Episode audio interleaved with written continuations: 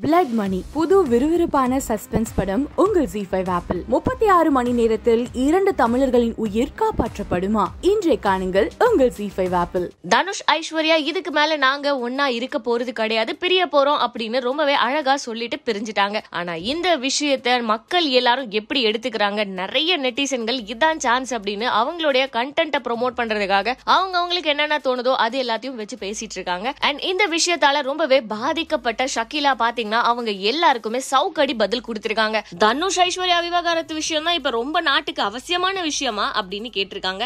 And அது மட்டும் இல்லாம அது அவங்களுடைய பர்சனலான ஒரு விஷயம். அண்ட் அவங்களே வந்து விஷயம் என்ன அப்படிங்கறத ரொம்ப தெளிவா சொல்லிட்டாங்க. சமந்தா அவங்களுடைய விஷயத்த சொல்லும் போதும் இதே மாதிரி தான் நிறைய பேசுனீங்க அப்படின்னு சொல்லியிருக்காங்க. நீங்க இப்படி எல்லாம் பேசுறதுனால அவங்களோட மனசெல்லாம் எந்த அளவுக்கு ரணமா இருக்கும்னு உங்களுக்கு தெரியுமா அப்படின்னு கேட்டிருக்காங்க. இது மட்டும் இல்லாம கூட நிறையவே பேசியிருக்காங்க. அது என்னென்ன அப்படின்னு பாத்தீங்கன்னா உங்க வீட்டுல ஒரு அக்காவோ இல்ல ஒரு தங்கச்சியோ ஒரு டைவர்ஸ் வாங்கியிருந்தாங்க அப்படின்னா இப்படிதான் பேசுவீங்களா? இந்த மாதிரி பேசுறதுக்கு உங்களுக்கு மனசு வருமா? எதிர் வீட்டு பையனோட காதல் அதனாலதான் டிவோர்ஸ் வாங்கிட்டா அப்படின்னு நீங்களே வாய் கூசாம சொல்ல முடியுமா? முடியாதுல அப்ப எதுக்கு இத மாதிரி பேசுறீங்க? அதே மாதிரி தனுஷ் ஐஸ்வர்யா குழந்தைங்களை பத்தி நீங்க ஏங்க கவலைப்படுறீங்க? நீங்க ஃபர்ஸ்ட் உங்க குழந்தைங்கள பாத்துக்கிறீங்களா அதை ஃபர்ஸ்ட் கவனிங்க. அதுக்கப்புறம் ரஜினியோட பேர பசங்களை பத்தி யோசிக்கலாம் அப்படின்னும். சிம்புவை எதுக்கு இப்போ இழுக்கிறீங்க? சிம்பு வந்துட்டு அவர் யார கல்யாணம் பண்ண போறாரு அப்படிங்கிற விஷயத்த இப்போ ஏன் பேசிட்டு இருக்கீங்க? என்னதான் சூப்பர் ஸ்டாரா இருந்தாலும் அவரும் ஒரு அப்பா தான் அவருக்கும் கண்டிப்பா இது மன வருத்தத்தை தான் கொடுத்துருக்கோம். அது மட்டும் இல்லாம இவங்க ரெண்டு பேரையும் சேர்த்து வைக்கிறதுக்கு அவர் எவ்வளவு ட்ரை பண்ணிருக்காரு.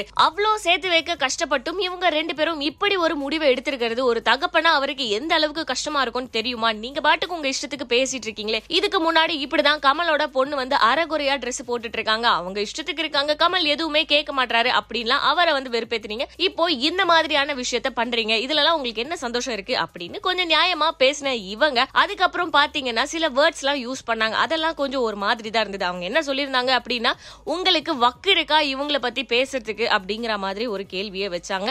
அண்ட் அதெல்லாம் விட வந்து அஸ்வினோட படம் நல்லா தான் இருக்கு அப்படிங்கிற மாதிரி சொல்லிட்டாங்க. மத்ததெல்லாம் கூட ஏத்துக்கலாம். இந்த லாஸ்ட் டூ லைன்ஸ் வந்து பேசுறது அப்படிங்கிறது ரொம்பவே தப்பான விஷயம். அவங்க இதை தவிர்த்திருக்கலாம். மேலும் இதே மாதிரி சினிமா சம்பந்தப்பட்ட அப்டேட்ஸ் தெரிஞ்சுக்க சினி உலகம் சேனலை சப்ஸ்கிரைப் பண்ணுங்க. கூட பெல் ஐகானை கிளிக் பண்ணுங்க. நாம இன்னைக்கு பண்ண போறோம் ஆபரேஷன் கண் ஆபரேஷன் பண்ண சாரி சார் ஓகே அந்த செவரை எழுப்புங்கண்ணா. இங்க பாருங்கண்ணே. ஐயோ வெளுத்து வாங்குறாரே. ஒரு காலத்துல கரண்டில அடி வாங்கினாரு இப்ப கரண்டி மூலமா நடனம் ஆடுறாரு. ஐயா புஷ்பவன குப்புசாமி சின்ன வயசுல பார்த்த மாதிரி இருக்கு அதேதான் அதேதான். வாங்க பேசலாம் வாங்க. வணக்கம் சொல்லுவோம் நாங்க. ஏ காத்தாடி போல ஏண்டி என்ன சுத்துற? சக்கு டைம் ஸ்டார்ட் ஆரம்பிச்சிருங்க சமைக்க. ஏ தூ மந்திர காலி போட்டு சுத்த. யோ ஆரம்பிங்க அங்க ஆரம்பிச்சிட்டாங்க. கடாயில என்ன ஊத்துங்க.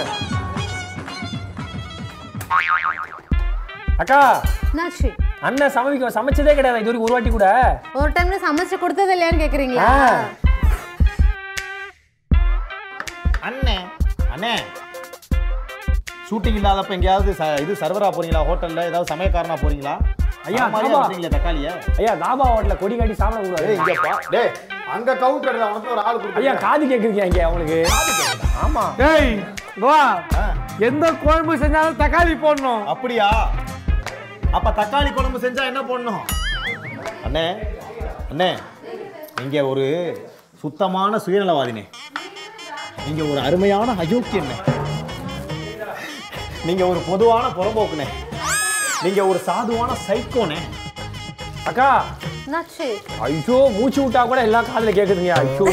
முதல் முறையா ஒரு விளையாட்டு அது விளையாட்டாக போதா விபரீதமாக போதான்னு எனக்கே தெரியாது. ஃபுட்பால கால்ல அடிப்பாங்களா கையில அடிப்பாங்களான்னு எனக்கு தெரியாது. நைட்டு ஃபுல்லா தூங்கலையா? கொஞ்ச நேரம் தூங்கிக்கிறையா? எப்போ நீங்களாம் ஸ்ரீதர்மா அப்ப நான் காமெடி பண்ணுறேன்